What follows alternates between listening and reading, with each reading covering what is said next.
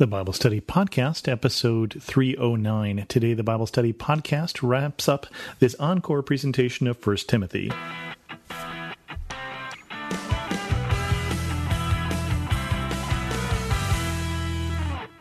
Welcome to the Bible Study Podcast. I'm your host, Chris Christensen.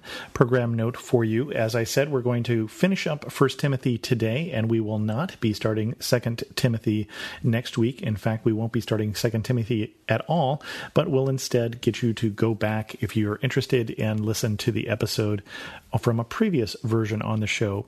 But the next study is, in fact, going to be on marriage, Wish me luck with that. We are going to start that in two weeks. There will be no episode next week because I will be traveling.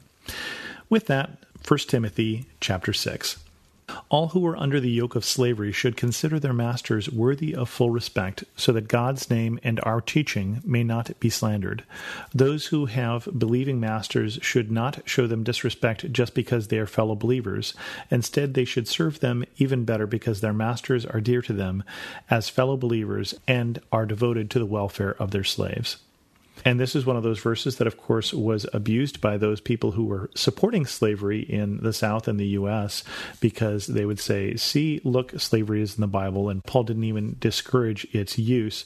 And of course, we've seen that Paul did ask for Onesimus to be set free from Philemon. And Paul also asks for a different relationship between master and slave. For the masters, he says, treat these people as you are treated by your master in heaven. And for the slaves, he's saying, obey your masters even when their eyes are not on you, as he he says elsewhere, as serving the Lord and not man. And here he says, even if they are fellow believers, well, don't slack off because of that. And in fact, even more so if they are fellow believers, should you consider them worthy of respect. What Paul is saying here is that it is more important to him how Christianity is seen. It is more important to him that the word of Jesus gets out than any one person's individual circumstance. And we have to understand that we as a society tend to look at things from our point of view, which is very self centered, and that self centered is not what the Bible is calling us to. And slavery did die out, and it died out as Christianity spread. And so, what was more important to Paul was the spread of Christianity, that was the spread of the good news. And he didn't want it slandered because of the behavior of the slaves. And remember that Christianity was thought by some to be a slave's religion because of its humility and because of its lack of self centeredness. It sometimes spread more among those who were humble than among those who were proud. Going on to the next section here, false teachers. Those are the things you are to teach and insist on. If anyone teaches otherwise and does not agree to the sound instruction of our Lord Jesus Christ and to godly teaching, they are conceited and understand nothing. They have an unhealthy interest in controversies and quarrels about words that result in envy, strife, malice talk, evil suspicions, and constant friction between people of corrupt mind who have been robbed of the truth and who think that godliness is a means to financial gain. But godliness with contentment is great gain, for we brought nothing into the world, and we can take nothing out of it. But if we have food and clothing, we will be content with that. Those who want to get rich fall into temptation and a trap and into many foolish and harmful desires that plunge people into ruin and destruction. For the love of money is a root of all kinds of evil. Some people, eager for money, have wandered away from the faith and have pierced themselves with many griefs. Paul here is talking about two different things, and he is saying they are related false teachers and the love of money. And of course, the first connection he makes is that some people, as they teach, even in Paul's day, taught as a means to financial gain. And we certainly have run into that. People who we suspected that their motives might not be for the furthering of the kingdom of God, but for the lining of their pocketbooks. But before he talks about financial gain, he talks about other things that come out of these false teachers. He says, first of all, they are conceited. So they think of themselves as more important than they are. And that can be difficult with a teacher is if people are listening to you, you may start to think it's because you are important, not because the truth that you are bringing that is not your truth, but God's truth is important. I've seen pastors and church leaders who've fallen victim to that. So he says, stay away from that. And he's talking about teaching that produces quarrels and envy and strife and malicious talk and evil suspicions. and constant friction. That is not what the church is called to, obviously. And so he's saying, look at the teachers and look at the fruit. Look at what they're saying and then look at what they're producing. Now, certainly, there can be some who hear a good message and a good teacher who go off in the wrong directions. But if you see a lot more strife get created because of a teacher, pay attention to that. If a teacher is bringing a lot of suspicion, if people are talking bad about each other and that is encouraged by the teacher or promoted, suspicions, friction, envy, all of those things, he says that's the fruit of that teacher. And he labels those teachers as false teachers who've been robbed of the truth. Now, what is the truth that he's talking about here? Well, the basic truths of the Bible, remember, are not complicated. The sum of all the law and the prophets is love the Lord your God with your whole heart and soul and mind and strength, and love your neighbor as yourself. Fruit that true teachers produce should be consistent with that. It should encourage us to love God and love our neighbor. And then he goes into this thing about financial gain, not teaching as a way of getting financial gain, but in general, he says, I know people basically who have pierced themselves with many griefs, who have caused themselves harm because they have focused just on the gaining of financial wealth. And he points out, we came into this world with nothing and we will leave it with nothing. There are no U-Hauls on hearses, is the saying that you may have heard.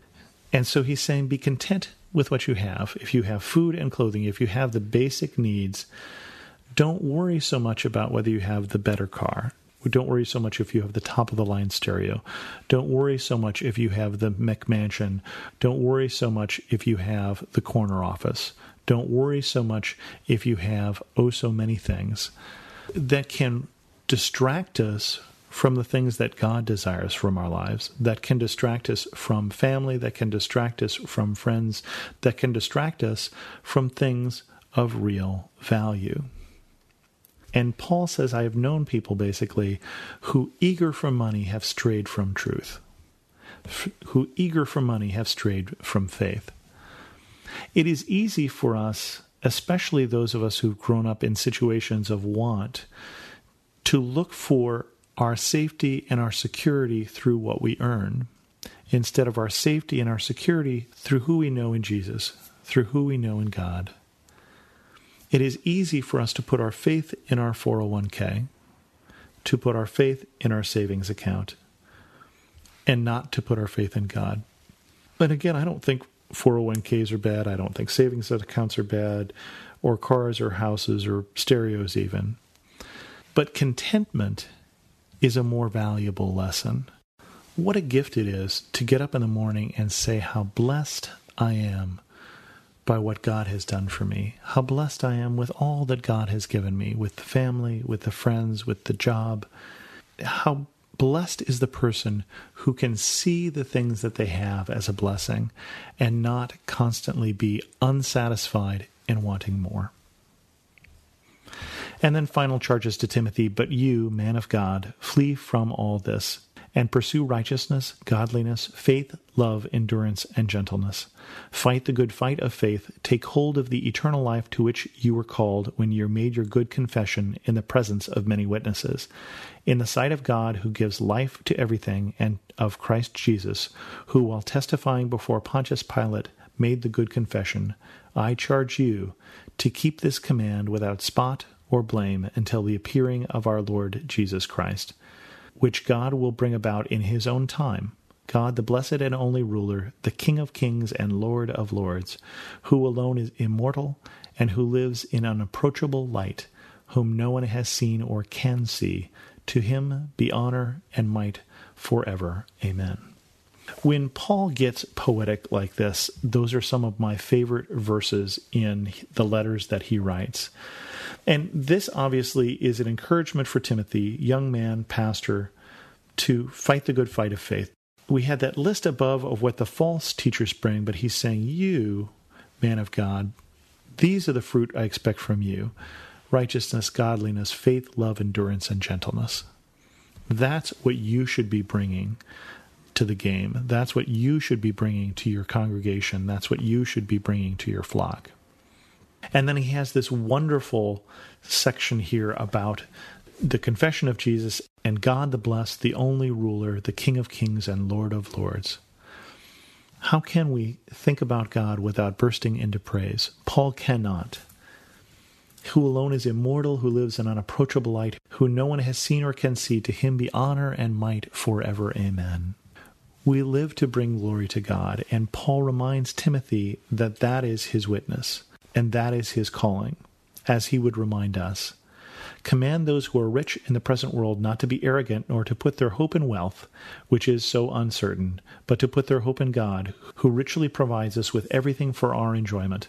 Command them to do good, to be rich in good deeds, and to be generous and willing to share. In this way, they will lay up treasure for themselves as a firm foundation for the coming age, so that they may take hold of the life that is truly life.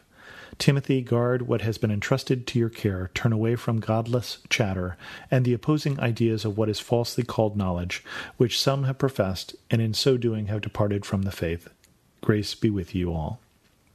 And so Paul says again what we said is don't put your hope in wealth, which is so uncertain. And one of the advantages for us of these last few years, which were uncertain times, is that they do remind us that wealth is uncertain, even for the rich, even for the rich and especially for the poor, that wealth is uncertain. But God is certain. He describes here a generous God. Put your hope in God who richly provides us with everything for our enjoyment. It saddens me sometimes that people, when they think of God, don't realize that God is a God of joy, that joy is one of those fruits of the Spirit. I understand what the Puritans were trying to do when they were trying to purify the church, but I don't know how they so missed all of the joy that we can find in Scripture. And I think of David dancing before the Lord. God who desires for us what is good. So do good, be rich in good deeds, and willing to share. With that, I think we'll end this study of First Timothy. And again, in two weeks, we will start a study on marriage. If you have suggestions or things that you would like to hear in that study, send me an email to host at thebiblestudypodcast.com.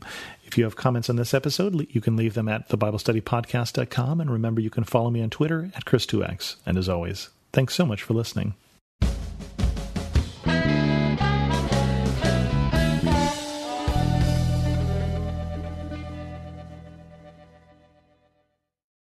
Finding uplifting news in today's headlines is often like searching for a needle in a haystack.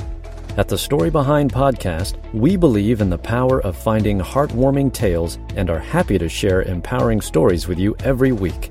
Hear about how Steve Harvey surprised a dying man on Family Feud with $25,000. Get inspired by the note a waitress received from a patron dining alone and even hear about how one VIP passenger made a hardworking pilot get emotional before his flight. To start listening to the Story Behind podcast, visit lifeaudio.com or search Story Behind on your favorite podcast platform.